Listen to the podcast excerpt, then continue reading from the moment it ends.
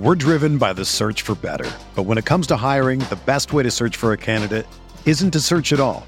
Don't search match with Indeed. Indeed is your matching and hiring platform with over 350 million global monthly visitors, according to Indeed data, and a matching engine that helps you find quality candidates fast. Ditch the busy work. Use Indeed for scheduling, screening, and messaging so you can connect with candidates faster. Leveraging over 140 million qualifications and preferences every day, Indeed's matching engine is constantly learning from your preferences, so the more you use Indeed, the better it gets. Join more than 3.5 million businesses worldwide that use Indeed to hire great talent fast. And listeners of this show will get a $75 sponsored job credit to get your jobs more visibility at Indeed.com slash BlueWire. Just go to Indeed.com slash BlueWire right now and support our show by saying that you heard about Indeed on this podcast. That's Indeed.com slash BlueWire. Terms and conditions apply. Need to hire? You need Indeed. Blue Wire. NBA Most Valuable Player, Giannis Antetokounmpo. Giannis trailing the lob. Ooh. Giannis Antetokounmpo. Two second.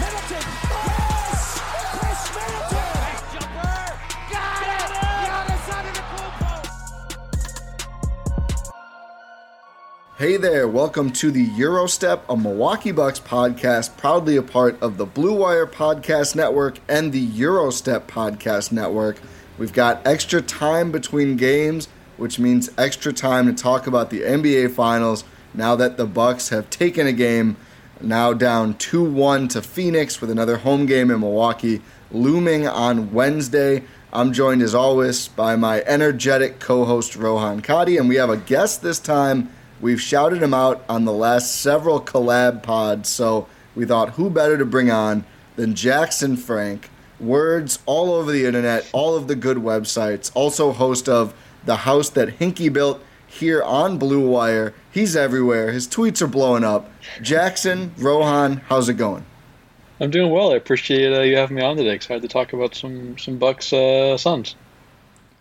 I mean, yeah, I'm excited. We have a great guest. It's a we're coming off of a good win. It's a few days off because of uh, you know, MLB stuff for some reason, but uh it's uh it's good to have a little bit of a rest. I feel like the finals have just been and just this playoff run have been just so hectic and it, it's nice to have some time. So I'm glad we can get together and do this. I agree. So I want to get started the same way we got started on the post game three pod, and that is we're gonna dive into some some nitty gritty stuff here. I think everyone loves to talk strategy during the finals. We're certainly going to do that, but how can you not talk about Giannis at first? And I, I just want to throw and, and get your take, Jackson, on what we've seen from him in the finals because as much as we here on, on the Gyro Step Podcast Network, obviously huge fans, literally like namesake of Giannis is the whole thing. But there was always the question, like, what would he look like on a stage like this? There were always playoff questions, everything else. You know, Jae Crowder and, and Ayton, two guys who have done well defending Giannis in the past. The Suns, a very good team on both ends. Feels like he's answered a lot of questions, back to back 40 burgers. He's putting himself in rare, esteemed statistical company already through just three finals games. You know, what are your overall thoughts on what we've seen from Giannis so far uh, before we dive into the, the specific parts of Bucks Suns. Yeah, I mean, I've I think what's been most impressive is you know in game one he came out of the gates looking pretty good. You know, it was his first game in a week or so after the hyperextension in his knee. Um, but at some point in the second half, he just he just kind of seemed to I don't know exactly what the phrase is, but he just didn't quite seem to be. You know, he was playing in the corner a little bit, was off the ball a ton, and it, and you know, there's maybe concerns like. Is, is he going to be less than 100%? Like, is this the Giannis we're going to get? Like, you know, a guy who's still very good, but, you know, you, you can't have him score 20 points a game and that and that be who he is if you want to win a title. And these last two, he's been he's been awesome. He's still kind of coming out early in the early in the first quarter for that little rest um, that people always seem to fret over, and then all of a sudden Giannis is fine um, because that's just what he's done as of late. Um, but I've been most impressed by one the conditioning level we've seen because Giannis is, I mean, he's a fantastic conditioned athlete. I mean, especially these playoffs that you've seen from him. But uh, especially after Game One, that was surpri- that was not surprising, but it's impressive how he's kind of bounced back there. Um, and then just just the ways he and the Bucks are kind of you know, applying his skill set, you know, for so for so long, or not so long, you know, the, when Giannis made his kind of announcement to be an MVP type player, there was so much of that kind of that four out random attack from the top of the key. But in these finals, he's he's he's just crushing he's crushing Phoenix in the mid post. He's getting a few you know empty corner pick and rolls where he's finishing at the rim. Um, yesterday, obviously, he shot you know seventy six and a half percent from from uh, the line. So uh, just really impressed in kind of how he bounced back from a not a bad game one, but like a little little underwhelming compared to what the Bucks needed for him to, to win this series and and just the way he's being used and kind of representing the way he's grown as as a scorer over the last year or so. Yeah, I think that's a great way to frame it. I think on their last post game pod, Ti, we forgot to mention uh, just putting Giannis's historical significance into context that he is once again just a week and a half removed, two weeks from that gruesome injury. Uh, it, we thought was season ending. He thought was season ending. It's just it's incredible. And Jackson, you mentioned like the empty corner pick and rolls and stuff like that. I thought throughout these playoffs that we've seen an evolution of Giannis as a player. We still saw a lot of those, uh, you know, top of the key, going one on five sort of plays uh, that Tyrese Haliburton called the fullback dive in the latest Lowe Post, which I thought was fantastic. Um, but we saw we saw a lot of those early on, even throughout this regular season. We saw it a little bit more than we had liked to see. It was drastically reduced compared to previous years, but we still saw it in these playoffs. Like starting in the Brooklyn Brooklyn series, we started to see it a lot more. We started to see this team play a lot of isolation ball a lot, and it bothered us because we knew that it wasn't going to be like a tenable solution, and it wasn't going to work. And they eventually remedied that, and they went on to win that series and get to the finals we've seen that evolution take place because in game three against Phoenix, there were a lot of instances where Giannis was like, okay, I have a chance to attack here on my own, but no, I can flow into a quick pick and roll. I think the one with Pat Connaughton really epitomized that in that uh, it was on the, I think it was the left side of the floor. He tried to attack Jae Crowder in uh, isolation, just flowed into a screen and roll with Pat Connaughton. And it's like Pat Connaughton's not like an elite ball handler or anything. He's not someone you want in like a pick and roll situation, but it doesn't matter because his drive on his own and Giannis setting a good screen, making sure Chris Paul gets behind the ball handler, it's just it opens up so much space for Giannis to just attack. And it's simple things like that that we've seen evolve in Giannis's game throughout this postseason run, and it's really all coming to fruition in these finals. Yeah, I think you know, it's just important that it feels like it's kind of clicked for Giannis and the team. Like, it's not a weakness if you need to be set up to oper- operate optimally, right? Like, there's a handful of players in the league that it doesn't matter, like Kawhi, KD, etc., where you know you can set a screen, but you don't have to. It doesn't. It, I mean, I think it. I'm sure the data says it matters, but it feels like it doesn't matter at least. Giannis is not really a player like that, especially when you know um, he's going to get doubled. It's at least from the top of the key. I think from the post, like you mentioned, Jackson, they've been setting him up, especially on mismatches closer to the basket, and you know then one on one, he's just gonna he's just gonna destroy guys.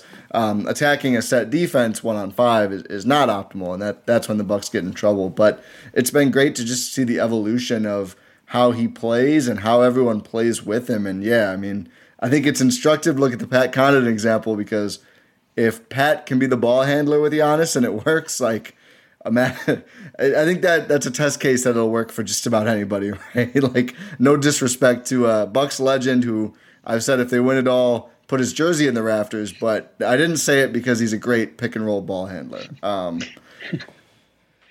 but yeah, I th- I think what's been most impressive, not most impressive, one of the impressive things too is like like to start these playoffs, like Giannis, he wasn't great offensive. Like you know, despite the Bucks, you know, dismantling the Heat, like Giannis's numbers weren't great in that series, and he was he was really good in Game One against the Nets, and then he he wasn't great in Game Two, and he was pretty good in Game Three. But kind of since Game Four of that Nets series, he's just been on another level. He's at you know over his last uh, 11 games, he's averaging 31 and a half points, 12 and a half rebounds, four and a half assists, a steal and a block, uh, and that comes out to be uh, just checking the math here quickly, over those 11 games for him, 63.5% true shooting. So 31 on 63.5 true shooting uh, is pretty dang ridiculous. So you've just seen him get better, you know, in in the playoffs, right? Which isn't always the case. Sometimes guys have great, you know rounds one or two because they're they're playing on a better team against a lesser opponent, and then they start to fall off. With Giannis, it's been the opposite. You're seeing everything he he and the Bucks kind of work toward in this regular season to kind of make him a more complete offensive player. You know, with the mid post stuff, getting the ball in, in the el- at the elbow, you do running more pick and rolls or whatnot. I don't know. I don't actually know if he ran more pick and roll statistically in the regular season, but all the things that you can kind of do with Giannis beyond just say, you know, go attack from the top of the key, he is he is doing it, especially over the last you know the second half of this playoff run. So that's that's been really impressive. You're seeing him kind of just take a step forward in the most important rounds, and it has the Bucks, you know, with a chance to to win the title. Before we move on past uh, Pat Connaughton, uh, Jackson, I want to know what what are your thoughts on Ti saying that if the Bucks win the title, Pat Connaughton should get his jersey retired? uh, I don't know. I don't know how I feel, but I mean, he's he's done some nice things, but it, it feels let's maybe if they get two, we can we can give Pat uh, if if Giannis Thank can you. lead him Thank you. to a couple. I think we got to be a little. I mean, Giannis will get his number retired regardless of what happens this year. I'm sure. You know, we'll get Khris in there as well, but let's let's wait to let's let's wait to uh to give Pat his flowers until they they get a second one. But he he's done some nice things in these playoffs, especially in in game two. I know they didn't win game two, but, but Pat was quite quite good in game two, especially it was a turnaround from from his game one struggles. If they get two, I'm going to be advocating for a statue of Pat. Like, and you know, it'll be fitting. Maybe they can buy the real estate from Pat that they put the Pat statue on, and really come full circle. But um, I like the sound of the Bucks getting two though, after getting one 50 years ago, and that's it. Um, but I, I want so let's talk about defense now. Rohan, you teased it specifically the way the Bucks are defending the pick and roll because that feels like you know that's the defensive action that really matters, right? And if you including um, Spain pick and roll, all, all the screens basically, how the Bucks handle Suns screens because that's so much of the great stuff that the Suns do on offense is some variation of Ayton and or other guys screening for Chris Paul and Devin Booker. And I think game one, what we saw was a very aggressive five man switching where even if the Suns weren't setting great screens, the Bucks were automatically giving Lopez to Booker or Paul, and those guys were enjoying that. Not as much as many people thought or I posted.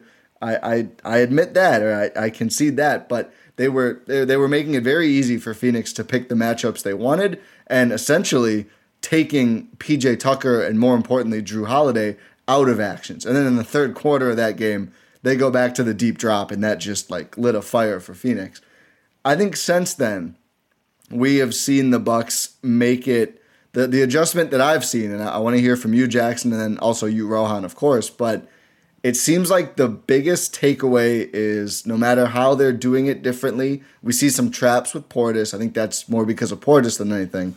But it seems like the Bucks are really striving to keep Jrue and PJ on CP and Booker, even if it opens up the opportunity for you know a step back three real quickly or someone's diving to the rim and the Bucks have to rotate over and help.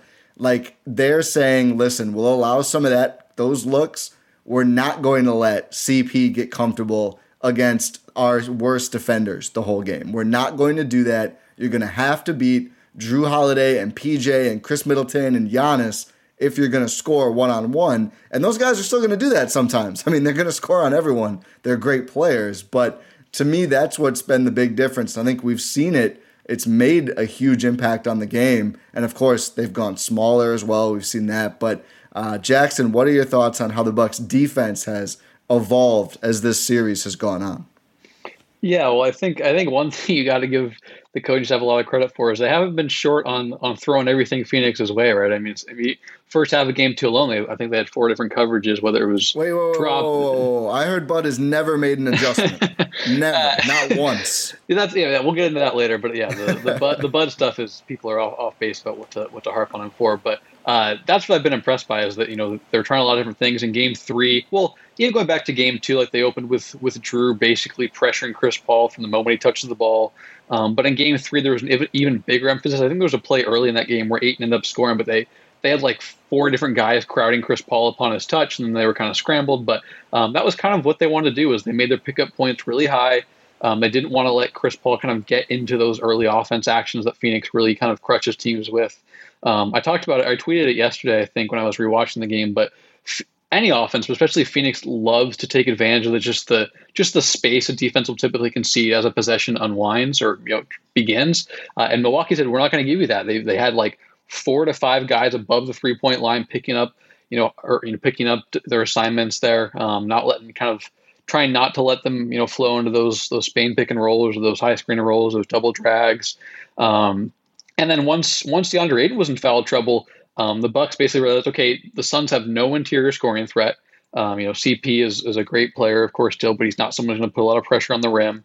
Um, you know, Mikal can get there with cuts and stuff. Mikal was was a little he was unsure of himself yesterday, which has happened at times.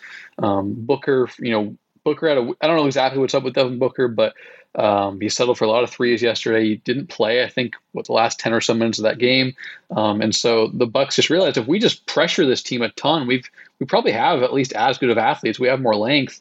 Um, that'll make things really tough. And so they basically just said, sure, like if if you want to back cut us or drive to the rim, you can try it, but we don't think you have the personnel to do it, and we're not worried about Frank Kaminsky as a finisher. Or when you go small, we're definitely not worried about you you having kind of guys who can put, put pressure on the rim or in the paint. So um, that that was most impressive. They just really kind of it, it, felt like Phoenix was responding to everything Milwaukee was doing defensively rather than you know typically it's the offense you know makes the first move and the defense responds. And so um, maybe that's a little cliche or simplified, but I was just very impressed by the way Milwaukee you know really forced Phoenix to go to plan B or C or reset a possession because that doesn't happen very often. Typically, Phoenix is is great about you know doing what it wants and having you know the the outcome you know flow as it, as it prefers. I don't think that's an overly simple way to put it. I think it's a it's a lot of like instead of Phoenix setting the tone in this game in game three, I should say Milwaukee's was starting to set the tone. It's uh, it's a lot of defensive uh, evolution, like you mentioned, throughout this series so far. There's just been a lot of coverages. You mentioned they showed like what was it, four different coverages, and at least in the first half, uh, on, in terms of pick and roll defense. It's just you see that they learned a lot from the Brooklyn series in terms of like mindset. Obviously, not in terms of schematics because they're playing these very, very, very differently. But what they wanted to do to confuse a guy like Kevin Durant, or at least make life more difficult for him as you possibly can, is just throw everything you can at him and vary it up as much as you can. So you're giving him different looks every time down the floor. They would throw Jrue on him, they would throw PJ, Khris, sometimes Pat Connaughton for some reason. It's just those things would happen, and you know it's it's impossible to stop Kevin Durant, but you sort of make life as difficult as you possibly can do. And that's the same sort of mindset that they're applying in this series. Chris Paul is going to pick apart whatever he wants to in terms of pick and roll. He will do whatever he wants. He'll find whatever weakness that he can find and he'll exploit it. You saw him doing that in real time in game three. They started to trap and they weren't trapping very well. I thought there were a bunch of lazy traps from Brook and Giannis, especially on that one dump off to Kaminsky in the lane. Like, if you're going to trap, you have to actually smother the guy. And if it's Brook and Giannis, he can't just like lazily like not put your arms all the way out. Like, come on, you guys are seven footers, and Chris Paul's like barely a six footer. You, you you can make the passing lane a little more difficult, but that's besides the point. He was just he was picking it apart. He was finding the right pass right away. But the thing is, he had to react to those in real time, like you mentioned, Jackson. They they made Phoenix think. The Milwaukee Bucks made Phoenix think, and that just makes them play a half step slower, which plays into Milwaukee's advantage because then you you are able to dictate the flow. You are able to dictate how you want this game to be played in terms of pace, in terms of tempo. And that's what leads to a winning formula. And that's how Milwaukee has won a lot of these games in the postseason by dictating the flow of the game. Yeah, and I think you mentioned Chris Paul. Like, I mean, Paul statline was good last night. I think he had 19 and 9 on 60 percent, 62 percent true shooting. Um, hit some like hit some pretty tough shots. Like he had that one over Giannis in the third quarter that was just just outstanding. Ability to get that jumper over him, um, by him giving up 12 inches or whatever it is or a foot. Um, but it didn't. I don't know. I don't want to be like oh like the eye test over the stats. Obviously, Chris Paul played well, but it felt a lot more tough for Chris Paul in Game Three than it did in Game Two um, or game one, whichever one, whichever one he had. It was game one, right, when he had the big explosion. Then, then Booker had the game two yeah. uh, with seven threes. So it just, it just didn't feel. And I think CP was still good in game two. Um, and he again, it wasn't bad in game three by any means, but it just it felt different, especially once Ayton's minutes were so limited. Like I think Ayton played like four and a half minutes in the second half, um, something like that. And so it just felt like without any sort of you know someone to drop the ball off to in his you know his probes and those pick and rolls, and with Milwaukee switching everything, and Milwaukee actually had some success at the end of game two. I think switching, um, I think they kind of figured that out. Um, they gave Chris Paul some issues there. Uh, I just thought it was a lot tougher for for Chris Paul. I didn't feel like you know the way I've kind of the phrase I've used a lot as I talk about superstars in these playoffs is like the ripple effect of a guy's you know offense. It didn't feel like the ripple effect was there for CP. Everything just felt so methodical and tough. And, and Chris Paul's a great player; he's an all-time great, and so we still got his, but it didn't feel as effective or impactful. And that and that's really what stood out to me. But um, I do want to mention too. I thought Khris Middleton was way better defensively in Game Three. Like Game Two, he was just. I mean, on both ends, he was really, really poor. But Game Three, I thought he did a good job switching on to Ayton at times, like not letting Ayton get deep position on those dives or those seals. Um, he had some really nice possessions on the ball against CP and Devin Booker as well. So I just want to give him a little shout out because I, I, know I'd been critical of him on Twitter. I was critical of him in an article I wrote after the first couple games. So I thought Khris was great on both ends, but particularly on defense, I thought he was really critical to uh, you know what, what they were trying to do defensively. We're driven by the search for better. But when it comes to hiring, the best way to search for a candidate isn't to search at all. Don't search match with Indeed. Indeed is your matching and hiring platform with over 350 million global monthly visitors, according to Indeed data, and a matching engine that helps you find quality candidates fast. Ditch the busy work. Use Indeed for scheduling, screening, and messaging so you can connect with candidates faster. Leveraging over 140 million qualifications and preferences every day, Indeed's matching engine is constantly learning from your preferences, so the more you use Indeed, the better it gets. Join more than 3.5 million businesses worldwide that use Indeed to hire great talent fast. And listeners of this show will get a $75 sponsored job credit to get your jobs more visibility at Indeed.com slash BlueWire.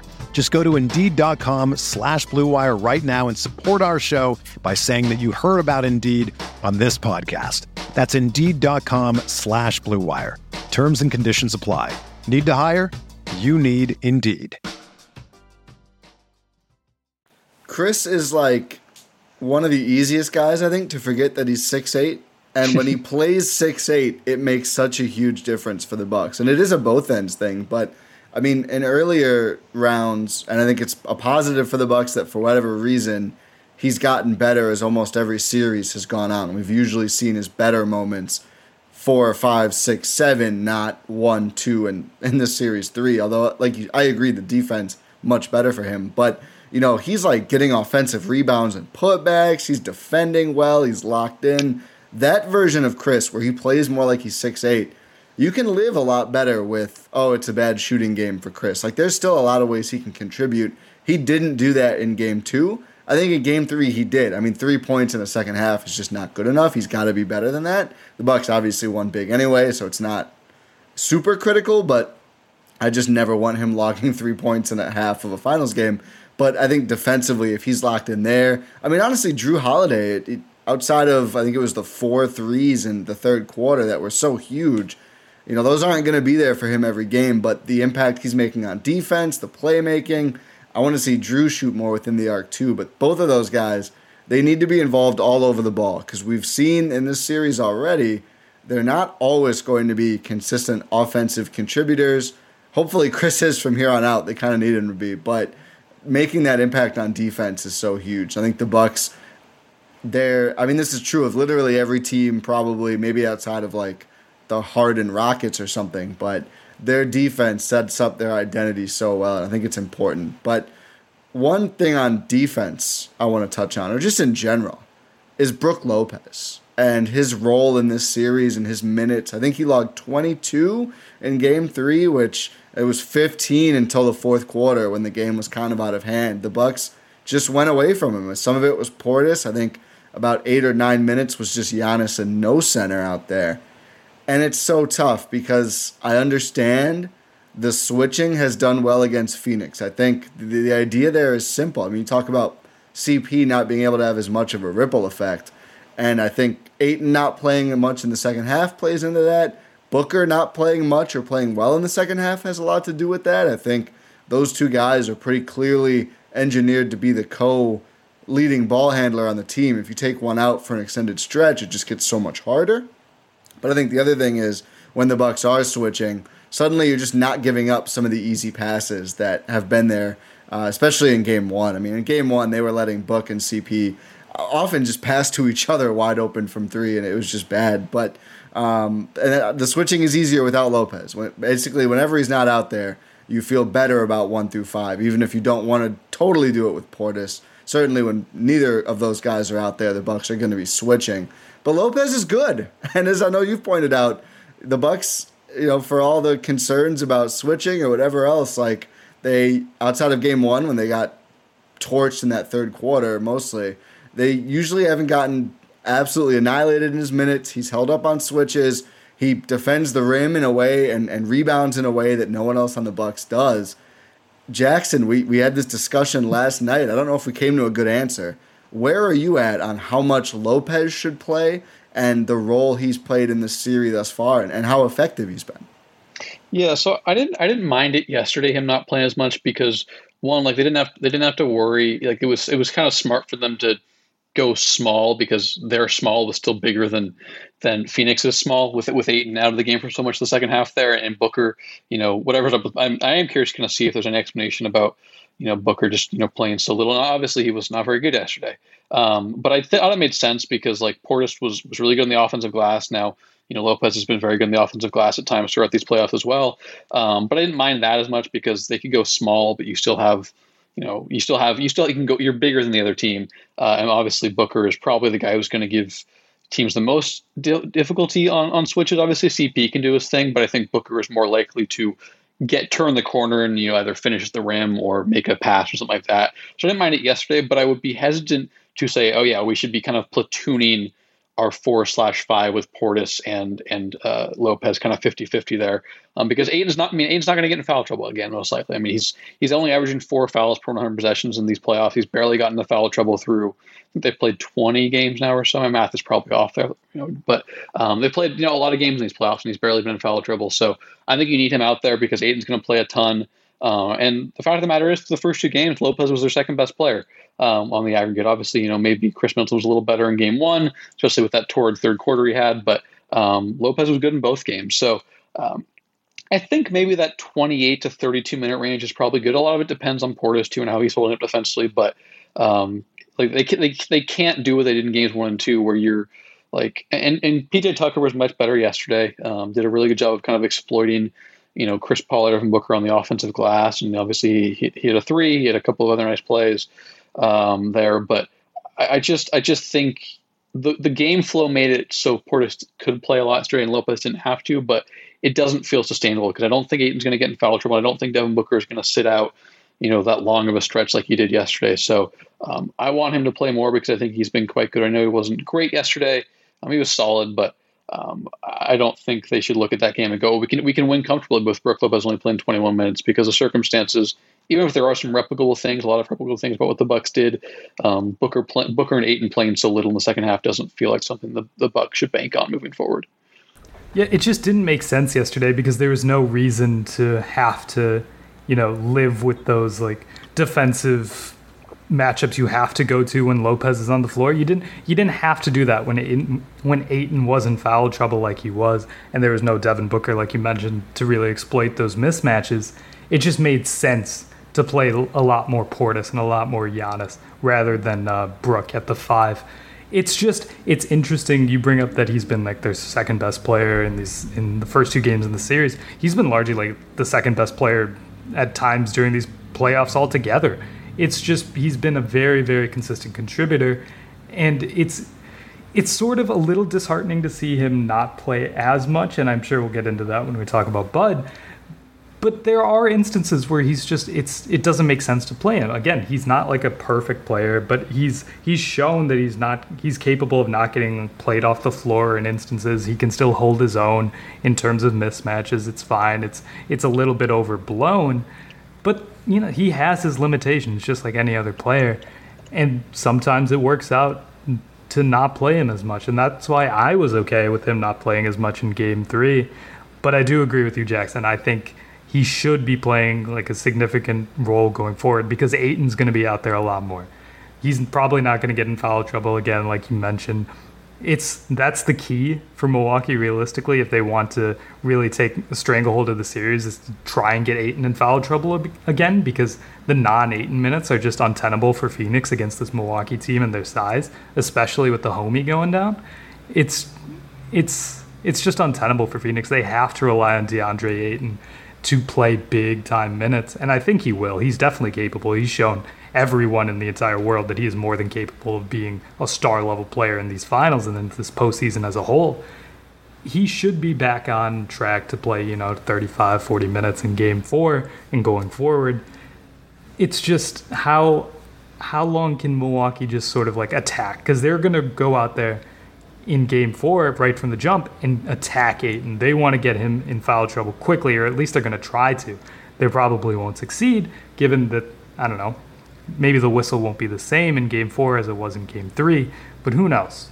Who knows? But uh, it's going to be their game plan to try to get Ayton in foul trouble, and maybe that means less Brook Lopez, but it just it largely depends on DeAndre Ayton in terms of Brook Lopez minutes.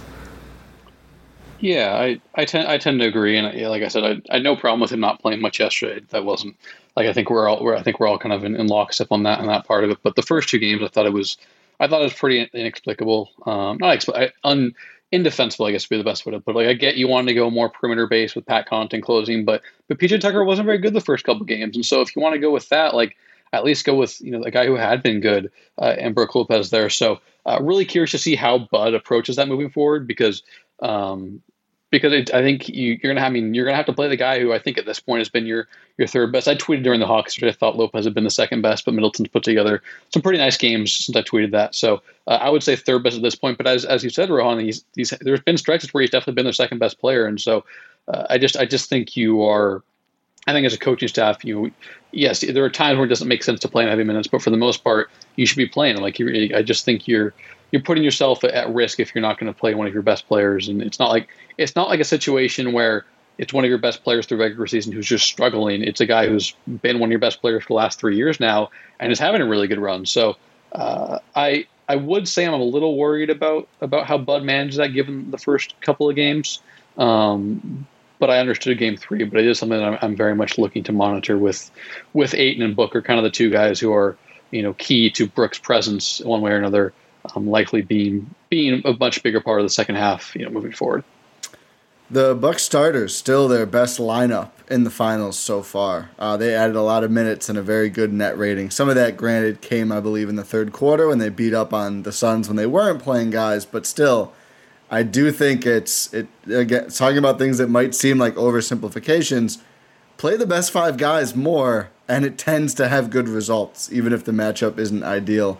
Um, we've been dancing around it a little bit. Let's let's talk about the real story with Bud. And I think all of us now have been driven crazy by the tweets that are. I, I joked about it earlier. No adjustments. Same old Budenholzer, no adjustments. And it's like, not even close. I think this whole playoffs, I think a lot of it, I don't want to say a lot of it. I think some of it is probably player driven. We've already heard that Jrue Holiday has had uh, input and, and has made his thoughts felt on certain uh, approach. PJ Tucker has, you know, in media availabilities, pleaded for certain coverages or, or tweaks, namely not helping him as much when he was guarding Kevin Durant. So I think that's part of it, but that doesn't matter. At the end of the day, credit to Bud, who has been very proactive. I mean, something like Giannis coming out of the gates guarding Kyrie Irving in the Nets series. That's not happening a year or two ago. They weren't that. Why? I mean, look at the Eastern Conference Finals when never guards Kawhi, doesn't guard Jimmy in the bubble, and eventually gets hurt. And you know, Wes Matthews actually did a really good job and doesn't play in two fourth quarters very inexplicably. But that there is the real Bud problem. It's minutes and rotations and who doesn't play and who does play. I think that's been more of a consistent problem all along. But if you talk about flexibility, adjustments, trying things, we've seen a ton. We've seen all sorts of things. I mean, you mentioned it earlier, the whole gamut basically. They haven't done zone. I hope they never do zone in the series. They They're not suck good. at zone. They're terrible at zone. They cannot do zone. They didn't try it as much. The switching started bad, but they got better. The zone, it, it's not the time to try and bust out the zone. But I want your just general Budenholzer thoughts, Jackson. I think he's one of the harder coaches to talk about because not even polarizing. I think just most people have written him off that he sucks and he's terrible and irredeemable and everything else. And we've certainly all, uh, two of us at least on this podcast, had our issues and, and levied a lot of mistakes and things at Bud. But you know, he's still he's actively coaching. He's doing stuff. It's still worth analyzing and seeing what he does wrong and what he does right. And there's been some of both, like honestly, there is with pretty much any coach. Yeah, I I think overwhelmingly, honestly, Bud has been pretty good. Like the like the the adjustments to me matter more than the rotations. I mean, every co- every person weighs coaching differently. Like the the coach this my goodness, I'm stumbling over my words here. Uh, the rotations have been kind of maddening. Like, uh, no disrespect to Jeff Teague, but like he just he just doesn't deserve minutes in this series. Like he just hasn't. He's not hitting threes. He's too like he's still slow as a decision maker. He's getting beat on the perimeter defensively. Um, like you just can't play him. Like uh, like and the fact and it's one of he's playing is the fact that he is like he's like running he's organizing sets and whatnot. It's like if you just want to slice him as a spot up shooter, sure, I get it. But like, he shouldn't be running pick and rolls and, and taking floaters and whatnot. But um, I, I really like what Bud's done with the adjustments because I think it has like to an extent he he's he's working he's working uphill a little bit when you know when Jrue like Jrue's done some really great things defensively in this series or in the playoffs. But the fact of the matter is he still has a sub fifty percent true shooting and decision making offensively has been pretty rough. And that's a guy they're entrusting a lot of possessions through. Khris Middleton has been, as you said, Ti, like gotten better as the playoffs have gone on, but still kind of some inconsistencies in his game. And so when you get that, like from your second and third best players, it can be really tough. So like I mean, like any small adjustment you make, sure it could be better if you played Jeff Teague zero minutes rather than eight minutes, but like it's more important for those guys to play better. So I've been mainly impressed with with Budenholzer, even even if I think that the rotation should be shortened and like going nine deep in the NBA Finals or the Eastern Conference Finals, um, you know, is not something I would do and deserves you know, significant criticism. But um, the adjustments do matter, and I think those have been really impressive. Um, because, but at the end of the day, like this, this, I mean, the players are the ones who deserve the most credit and responsibility for success or failure.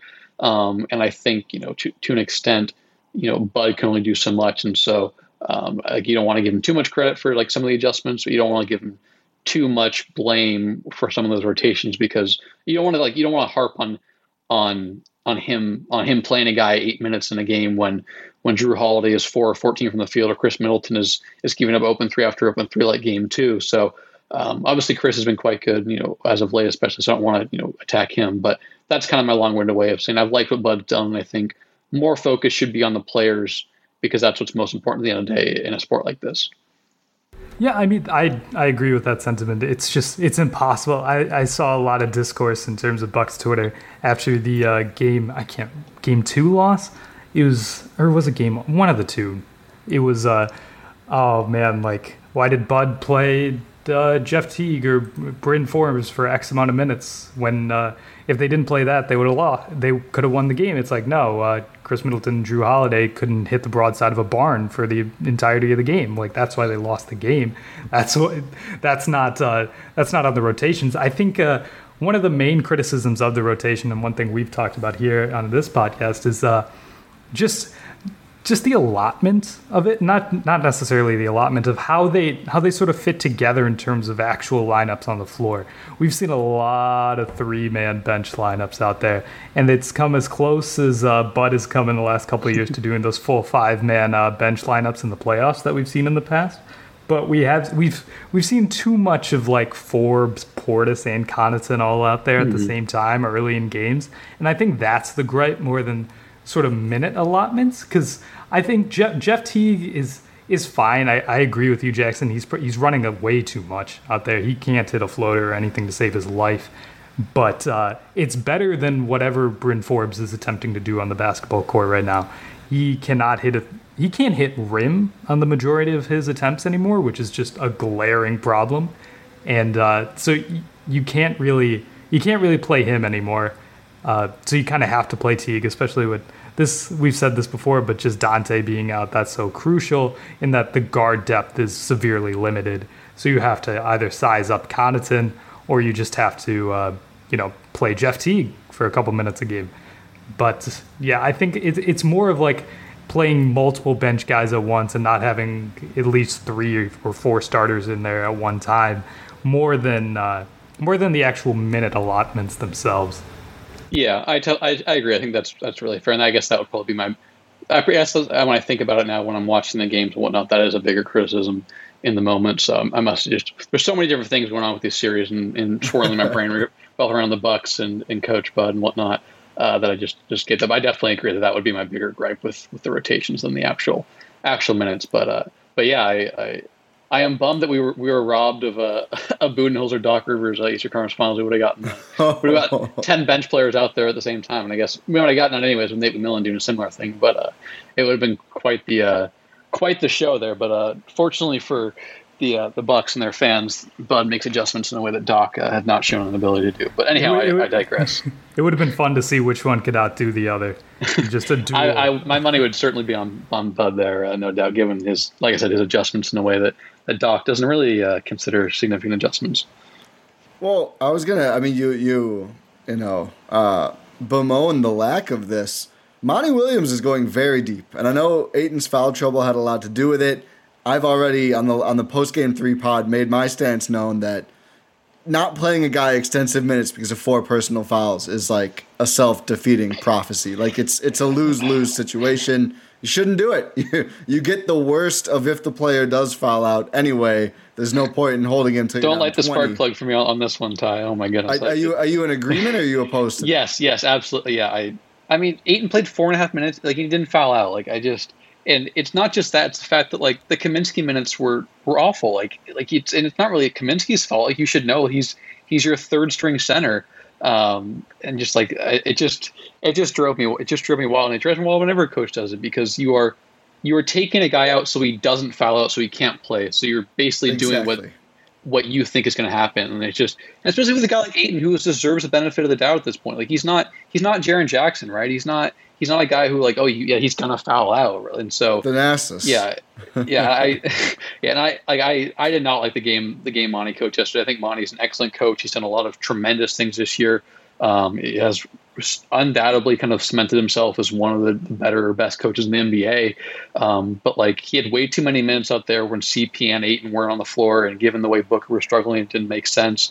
He went too deep. Like Kaminsky shouldn't have played. Like like you don't, you're not you're not getting a functional big man in, in that sense from Kaminsky, right? Like you're getting if you want to use Kaminsky, like use him as, as a floor spacer, like like try and run some more double drags, or maybe Mikal is the roller and he's and Kaminsky's drifting out to three. Like don't don't use him as a normal don't use him in eight and roll because he can't do that. So um, yeah, I was I was definitely um, un, unenthused by Monty's game, Monty's kind of coaching game yesterday, and uh, a lot of that had to do with kind of how he handled Ayton's minutes and the fact that the dude played four and a half minutes second half, and like, and he, and he didn't play at all. He played what not at all after the ten minute mark of the third, and then he picked up a fifth in the fourth, and they took him out. And it's like you're down twenty. What are you taking him out for? Like you're not going to come back in. And sure enough, like I, I voiced my displeasure with that decision when it happened in the moment, and said that he probably wouldn't come back in.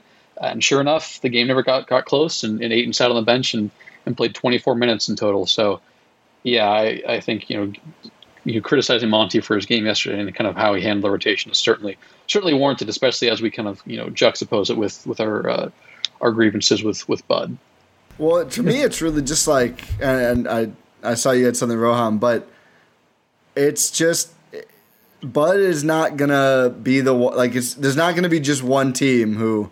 Oh, does he trust that guy a little bit too much? If it's gonna be both teams, I think it's just comforting for Bucks fans, who I think go into most series assuming the coaching battle could get bad for them. Again, somewhat unfairly, as we've covered. Some of the criticism is unfair, but certainly Bud's proclivity for multi benchman lineups and, you know, Teague 14 minutes with bizarrely important role on offense and that kind of thing. Like, you look over Cam Johnson, or Cam Johnson was good, excuse me. Cam Payne 25 minutes. He's not played very well this finals. Craig at 15 after that awful collision with Giannis. Kaminsky at 14. Abdel Nader with 7. Meanwhile, Ayton with the fouls. Booker with whatever the hell happened, only at 29 minutes. But Mikal Bridges at 27. It's just he's just better than those guys. Why is he not playing, you know, mid 30s minutes in in favor of any of those bench guys who Phoenix's bench outside of Cam Johnson, who has been just incredible all playoffs and in the finals. But everybody else just has not been very effective at all. It's putting it lightly.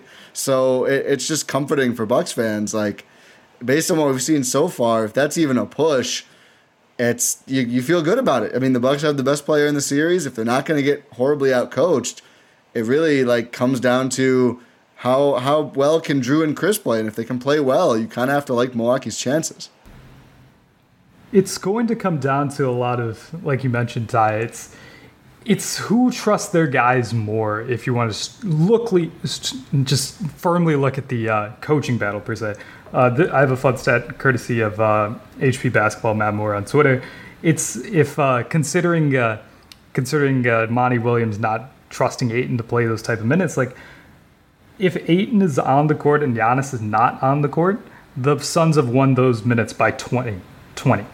Like, and just in Giannis and Ayton minutes, the Bucks are plus three. Like that's that's almost a pick 'em. They're they're so similar. It's, it's such a small gap, and they're plus 21. The Bucks are in the Giannis non Ayton minutes. It's a lot. It's a lot of the series is going to come down to how much is uh how much is Ayton going to be on the floor, and because we know Giannis is just an alien at this point. He's going to somehow play 48 minutes two weeks after breaking his leg.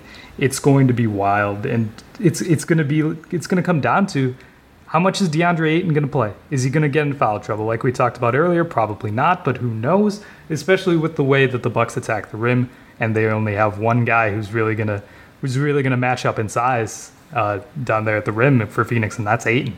So how much Ayton is going to play is really going to dictate the rest of this series and how it goes. And like you mentioned, Ti, that's that's what it comes down to. You have to like Milwaukee's chances a bit, even though they are down in the series still. Yeah, I, I, I think like I'm I'm pretty confident Giannis is going to be like who he's been like because as good as Ayton did in that one in that matchup in uh, in April, like I know I know Giannis had a great game and he he he was unable to play most of overtime because of a, a calf or a heel or some or an ankle, some small some small uh, injury there. Um, as well as he did, Giannis still got his. And, and Giannis was a, and Ayton was a different player back in February when those two teams played. Um, so I'm not reading too much into that, but and but Ayton just you know I was talking with some people yesterday, like and Ayton's a, Ayton's had a tremendous run. He's a he's a very good defender at this point now, but he's not he's not that he's not the instinctive defender that you need. I think against Giannis, he's not the Gasol, he's not the Bam. Like he's mobile, he's not Bam mobile though. He's gotten he's gotten more aware as a defender, but he's not Gasol. Like it's just so tough to defend Giannis, and that's the thing is like is Giannis has definitely like I think taken his game to a new level in these playoffs offensively compared to previous years, but he also has more favorable matchups. Not and that's not a criticism. It goes to show that like there are only very few opponents that can actually you know throw out the personnel to contain Giannis while also you know being good enough offensively still. And so uh, that's part of where I think he's just at a disadvantage, Ayton, because he's not he's not some hyper act hyperactive like the smartest defender in the NBA. He doesn't quite have like the the level of I guess brawn or like girth maybe like Gasol is just Gasol is just a bigger guy than him, you know, in terms of kind of how how I just how I don't know exactly, but, you know, he can cover cover more ground. Like you know, Giannis is able to get around Ayton in a way that only he really could get around Gasol, or you know, when Gasol would help a lot too. So that's the biggest thing. Is like I think I think Ayton's gonna you know be a good player in this series as he's been for most of it, but I think that Giannis is just too too much for him, despite some some flashes where Ayton gives him issues. I I think I'm just you know I've talked about before, um, just generally the Bucks. Maybe they're one kind of intangibles advantage. And if you want to tell me throw all this away at Jackson after I'm done, that's fine because I know you know there's not there's I, I have data for something else. There's not data for this, but just the fact that they've faced elimination in these playoffs, right? Like they they were down three two to Brooklyn and came back and win, and obviously a huge gut check moment against Atlanta. Not only losing game one at home, but also you lose the game where Giannis goes out. How is the team going to respond? clearly not facing elimination, but certainly seemed like that series could have gone very, very badly, very, very quickly, and then they run off two straight without him. But more so looking at just, you know, how Monty and, and the Suns have approached important games in the playoffs. They haven't they haven't faced elimination, so we don't know like what a game seven rotation would look like. But game four against the Lakers, and this is the first round. This is a very long time ago, I, I understand, but it's the one game this whole playoffs where Phoenix has gone in down. They were down 2 1, I think it's the last time they trailed in a series. I'm pretty sure. Um, Mm-hmm. Four players played first half minutes, including more than three minutes for Frank Kaminsky. So I, I do think it's going to be a similar thing, and I do just to kind of compound that point of like that's not going to be a Budenholzer only thing, and Bud might shorten up more or faster than Monty in this. I mean, we saw Brooklyn by the end; it was six guys, and Portis was gone, and Forbes was gone, and I think Forbes played four minutes in Game Three. I think we're there already. I mean, maybe he gets another minute or two to see, but that this has been kind of the Budenholzer approach to every series, and I know.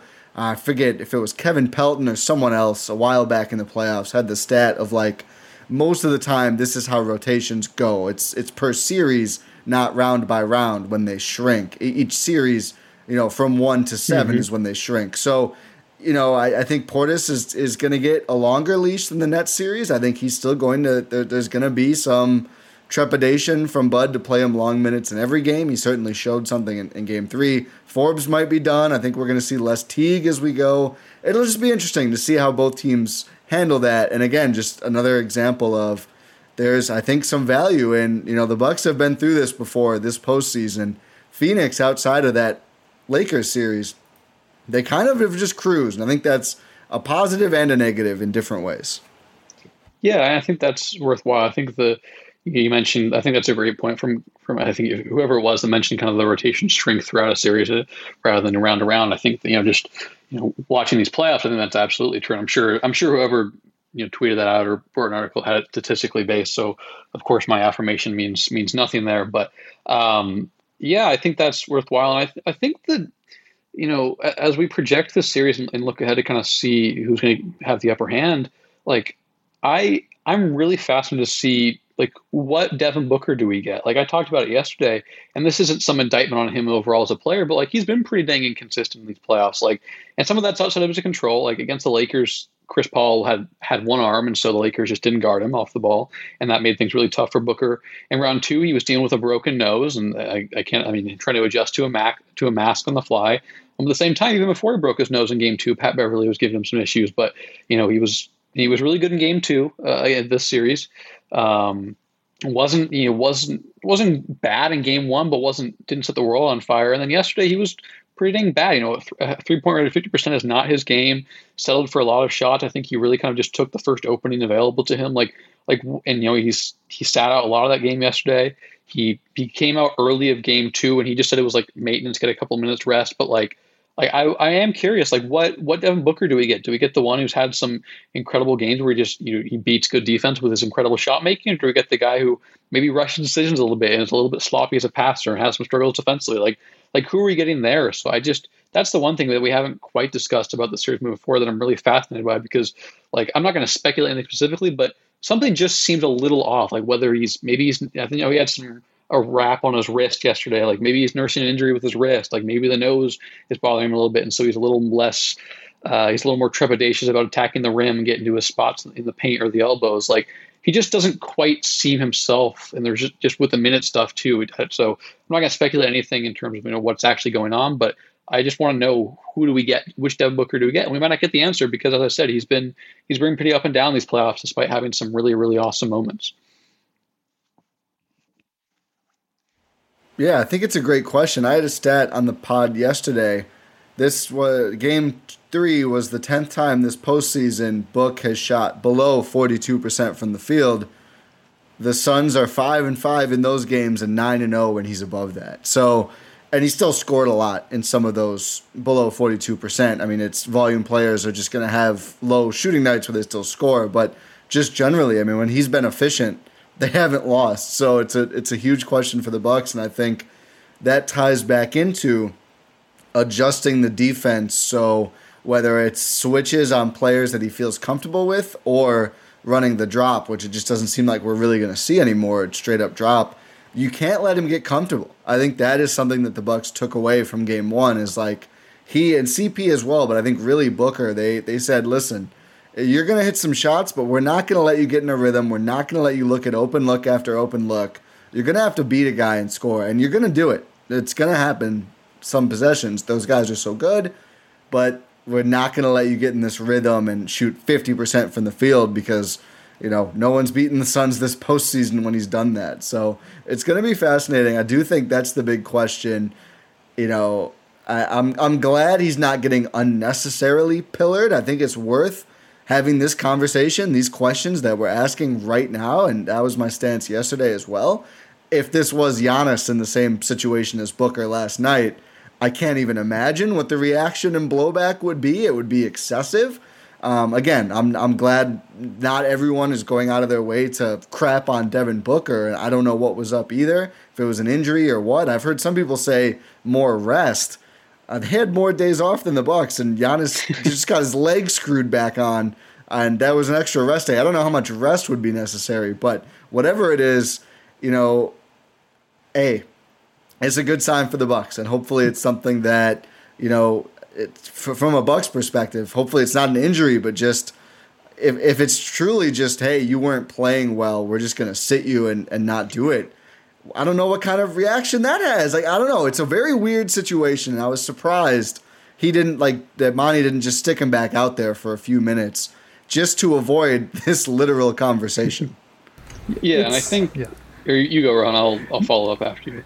It's uh, you mentioned Jackson. You mentioned his three point rate. I feel like uh, Milwaukee's doing a decent job. Again, they're not doing perfect, but they're trying to make Chris Paul and Devin Booker turn into pull up three point shooters, which Chris Paul is not going to do. He's not going to take shots that he doesn't want to. Devin Booker will at times, like we saw him pull up for three in transition and tried to hit a shot over Giannis that just clanked off the backboard. And it's like, sure, you can hit that shot. You're very capable of hitting that shot. But when you're not in a rhythm and you're not, you know, shooting well, that's not going to be the shot that, you know, gets you into a rhythm. I was very critical of Khris Middleton when he did that in game two, tried to take that same exact shot, basically, and it just didn't go in. It's like, what are you doing, my guy? sort of thing. So uh, it's it's a lot of uh, it, it goes back to Milwaukee's defense in that like one of the things Jrue Holiday has like to do now is just dart under, under screens quick, especially if they've started to set them higher so that Chris Paul, it's like if he wants to really dissect it, he's not going to beat Jrue Holiday in terms of quickness. So if he wants to get around him, he's going to have to pull up for three, and that's just he's not going to want to do that. Devin Booker, he's going to try to do that, and it's just like he's going to have those nights where it just doesn't go in, like we saw in Game One and now Game Three and Game Two even he had, I believe, he was seven of twelve from three, and all seven of his threes were considered contested by uh, NBA's tracking data, which is on and off. It's not perfect by any means mm-hmm. necessary, but it still speaks to he's an elite shot maker. He's definitely capable of being that guy who can just hit contested look over uh, again and again. But it's not going to be a real consistent thing, especially because we've seen, and you mentioned this already, Jackson we, he's been very inconsistent in these playoffs. Things have happened. Obviously, there are circumstances. There's circumstances for everyone and for every team, especially these two teams that are remaining. You, sometimes you just gotta you gotta you gotta live with it, and uh, it, it'll be interesting to see how Devin Booker responds to this performance. Is he to learn from Milwaukee's coverages, or is he to be uh, is he to fall into the trap that Milwaukee wants him to fall into? Is to take the shots that uh, he's not his strongest at. Yeah, and I think you know, Ti, you mentioned like if this were Giannis in that position, I think that's obviously that it's an indictment on kind of how how these things go, right? Rather than like saying that Giannis, you know, into that Devin Booker needs to discern to, to receive the same criticism that Giannis might there, um, and that's kind of you know I was tweeting about it earlier today, but there's this there's this drive to make every performance about something than just the performance itself. Like we can sit here and criticize the way Devin Booker played and some of his inconsistencies without turning it into, oh, he doesn't have it. He like he he's not a winning player. He's not a playoff performer. Like none of us are saying that, and rightfully so. We're just noting that he he's been inconsistent, and that's that's normal for a what, a 24 year old in his first playoff appearance. Like he's having a very good playoff debut, de- debut, all things considered. You know, dealing with Chris Paul's injury to start, and then dealing with his broken nose and adjusting to a mask. Like and he's had some big performances in key games. So um, that that's the thing for me is that like it doesn't have to mean anything more than the fact he's just struggling at times right now. Like it's, it's, it's not an indictment on him as a player at all. It just is is noting kind of the criticism of his on court play in the moment. But yeah, I think you know Booker is a guy who everyone builds out of college as being this great, great shooter. Like Klay Thompson was was the comp. Obviously, he's he's shifted the comparisons now, but he's not really a, great three point shooter. He's fantastic from mid range. He's a very good free throw shooter. Like has impeccable touch from about the free throw line and in, just his ability to kind of change the level of arc on some shots and get the ball over and loft it in is incredible. So um, if you're turning them into a guy who is taking half of his shots from three, that's a win for the defense. And of course, if he hits seven out of 12 threes, you're like, dang, that, that's that's a bummer. Like that, that's really frustrating. But like process wise, you'll live with that. Now you don't always have the the option to live with things process wise in a seven game series, but like you're seeing that when he when he takes seven threes the next game and hits one of them, that he's he struggles more. So um, really, I'm curious to see how he responds. I think you know the the Suns have done really well to you know kind of get guys going, especially Booker at times in this series by just you know changing their the floor alignment around him to give him more space. Because I mean, every superstar and every great scorer loves prefers to have space to work with, but Booker is a guy I think even more so like really enjoys having space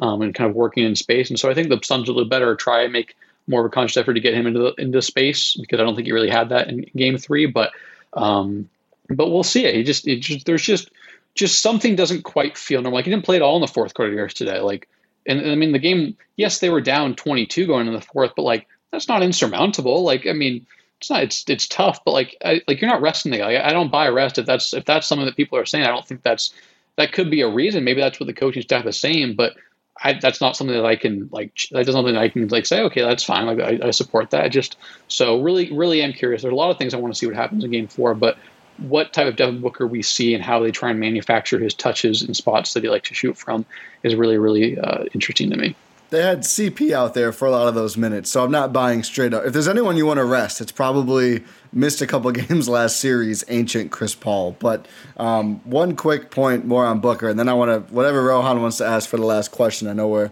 we're running up on an hour here, but I mean Jackson, you just made the point about Giannis on Twitter that you know it takes a long time for even the greatest players in the league to have their games completely translate to the playoffs. I think for a lot of reasons. It is a different game. It is harder, whether it's the whistle, but I think more so just the intensity and the focus on not every, not even every game, but every possession for most teams. So, um, you know, you made the point for Giannis, and this is something I've been trying to keep in mind and, and voice over the last couple years. I mean, people saying Giannis isn't that guy because he's 25 and can't beat a team full of great defensive players, basically only worried about him.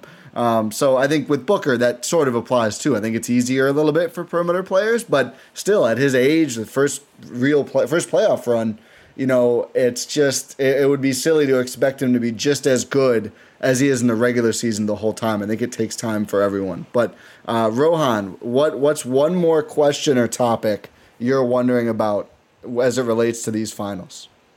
I think it's it's a fairly simple question. How do we think it's going to play out? We're at a tipping point of this series, realistically, because Game Four is is it's essentially going to decide the series. Three one is obviously not insurmountable. We've seen it in the past, and uh, that's very very unlikely. There's a reason there's a lot made of that run because it is very very difficult to come back from a 3-1 deficit especially in the finals without home court.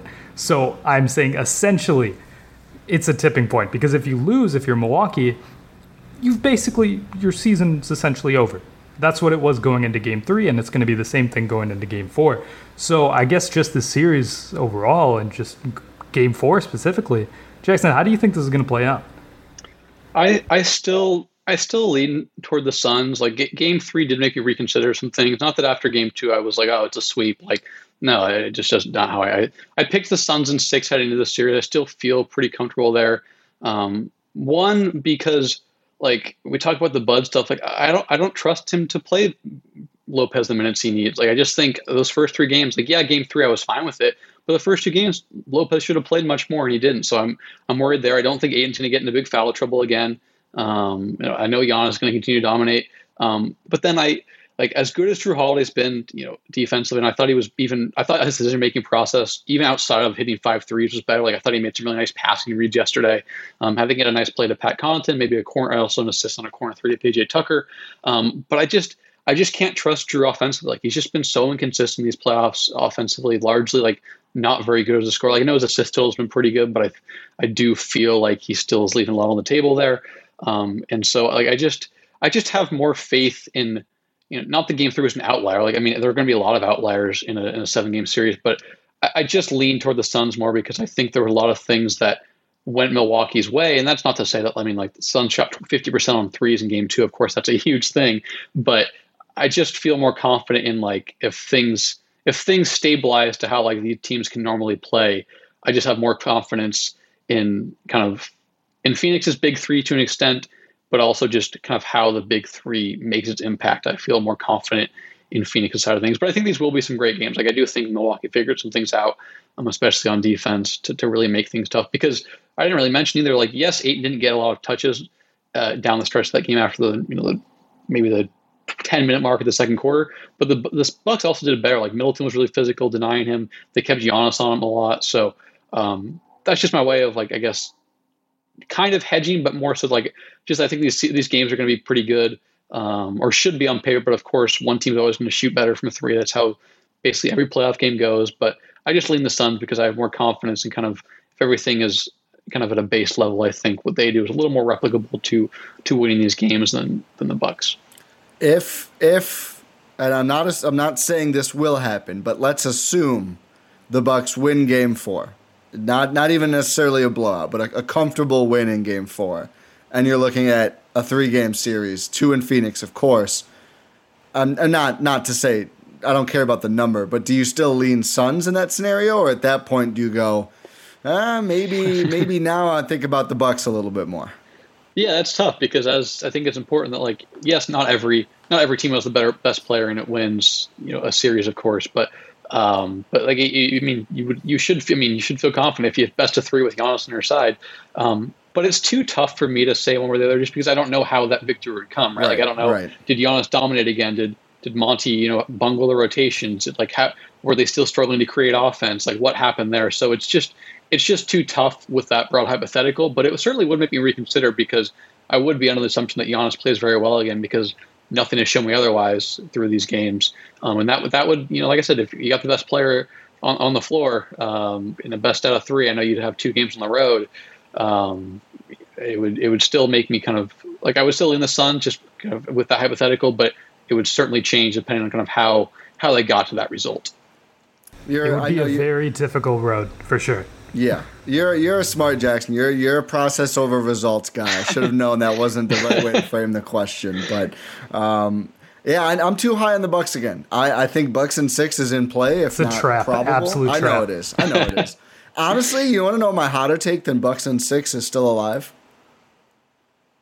Of course. I just got. I guess no one. Okay. Um, I think they could win even if they went down three one. And I, I ah, you drinking the Kool Aid. I don't think they would, but I think they could. And it, it, comes back to Giannis though, which is the point Jackson made. It's like if if you get three straight good Khris games, good to let's say great Khris games, great, let's say very good Khris games, uh, down three one, you just know I think what Giannis's output is going to be now. I don't know if there's a good answer. I think he's just elevated past that, and it's it's just the margin is is looser for the Bucks now. I mean, they, they can still lose. Clearly, we've seen them lose twice in this series, and once even when Giannis was great.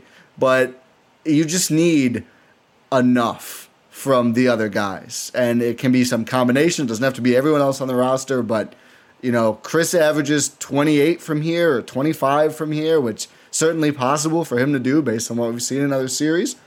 It just feels like they're they're gonna have opportunities to be in the driver's seat. And I'm not writing off Phoenix. I know they're a very very good team, a great team, deserving to be here. The Giannis thing is a cheat code, and I think the, the Bucks have figured out other stuff too. But that's where the confidence starts and ends with me. That's how I woke up this morning feeling. I didn't rewatch the game, but just thinking back, like when you got the guy who's putting up the Shaq numbers, it's hard not to feel good. Yeah, I think I think too what what I was impressed by and encouraged by from a Buck perspective. I thought their execution level was was I think that was one of their best best executed games of the playoffs. Like I know no Booker didn't play a ton, he missed shots, and Ayton was in foul trouble or quote unquote foul trouble. Um, but I but I just thought they executed better. Like I think because one of the things that like has frustrated me about the Bucks throughout these playoffs, I know they're in the finals and they're three games away from a title, but I just am constantly frustrated by the level of execution at times for a team that's this far into the playoffs. And I thought they were really good at that. And like they had game plans and they stuck to it. Giannis dominated. Khris hit shots. Jrue's decision making was better. Annie hit shots. The defense was great. And so that was just that was most encouraging to me. But uh, yeah, I'm I am curious. I feel like the Bucks the last couple, even kind of the start of the Bud era, that's the it's a classic Charlie Brown meme, right? With with the football and whatnot. And I'm, I'm wondering if eventually Charlie's going to kick that football, and the Bucks are gonna are gonna uh, kind of finally deliver on kind of everything they've they've shown it in, in spurts uh, throughout these three years, and especially you know, in in longer spurts during this playoff run. Ti, that's a that's a bold take. You've had some you've had some takes, my guy, over the last couple of podcasts. I'm high on Bucks basketball. I don't know what you want me to do about this. They're in the finals, Rohan. This is I know, this which is why I'm I'm just happy to be here.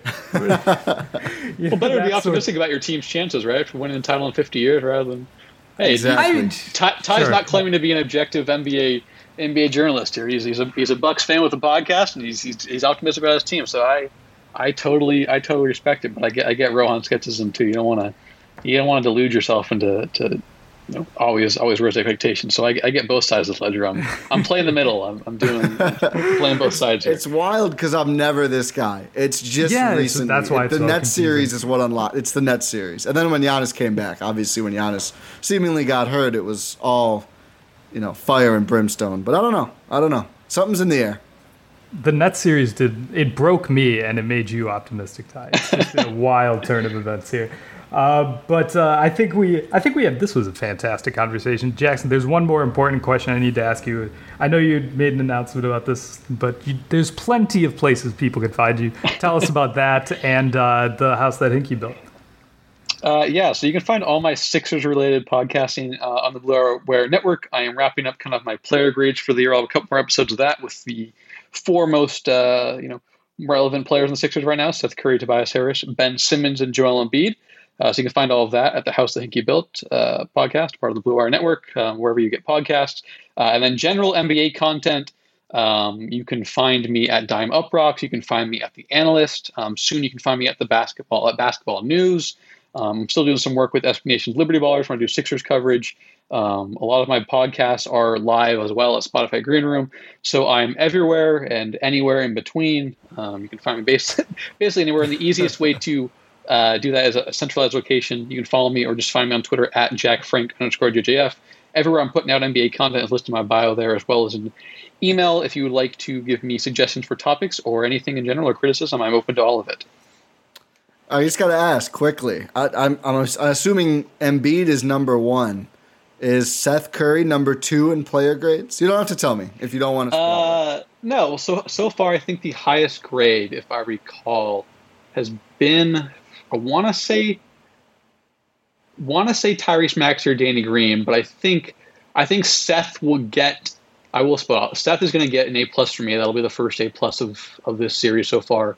Joel will probably get one, but I'll but I'll think more about it. We'll have to have to see how I weigh you know the injury and him starting a little bit Yeah. in crunch time of games. But uh, Seth will certainly get the A plus because of how good he was this year and how he he basically just turned into a slightly lesser, uh, slightly lower usage version of his of his brother i- in the playoffs there. So uh, we'll give it. Going to go out quite a few A's, but um, Seth will Seth will uh, sit atop the ledger there. I like Maybe it. one day we will get the destined Bucks Sixers series because it's it's know. been written in the stars for years and years and years, and it just hasn't happened. Just hasn't worked out. I want Maybe I want to see how these years. Giannis would face that defense. I think you know if he's faced two really optimal defenses against the Raptors in the Heat the last couple of years, I think the one with Embiid, you know Simmons, great help defend, get help defender in Danny Green, a good help defender in Tobias Harris.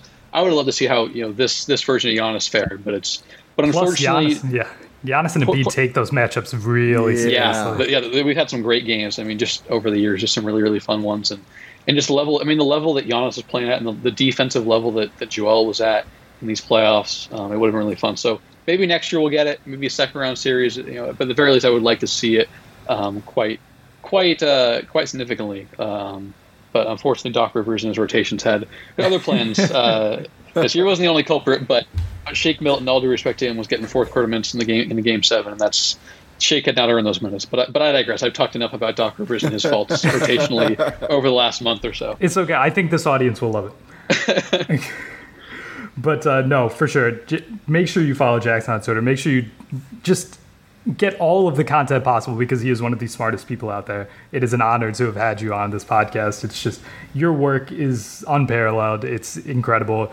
Make sure you check out everything he does. It's you won't be disappointed by anything. I promise you that. I can You, say oh man, you're sure. you're you're you might be overselling it. I might. Eh, no, it's true. It's true. It's true. For I appreciate it nonetheless. Ty, you'll back me up, right? Of course. of course. Team Jackson. We are on the Gyro Step Podcast Network. Yes, for sure. But yes, we will wrap up this episode of the Gyro Step here on the Gyro Step Podcast Network and the Blue Wire Podcast Network. If you did enjoy the show, make sure you leave a five star rating on Apple. Ti, do you have a rating for us? I too?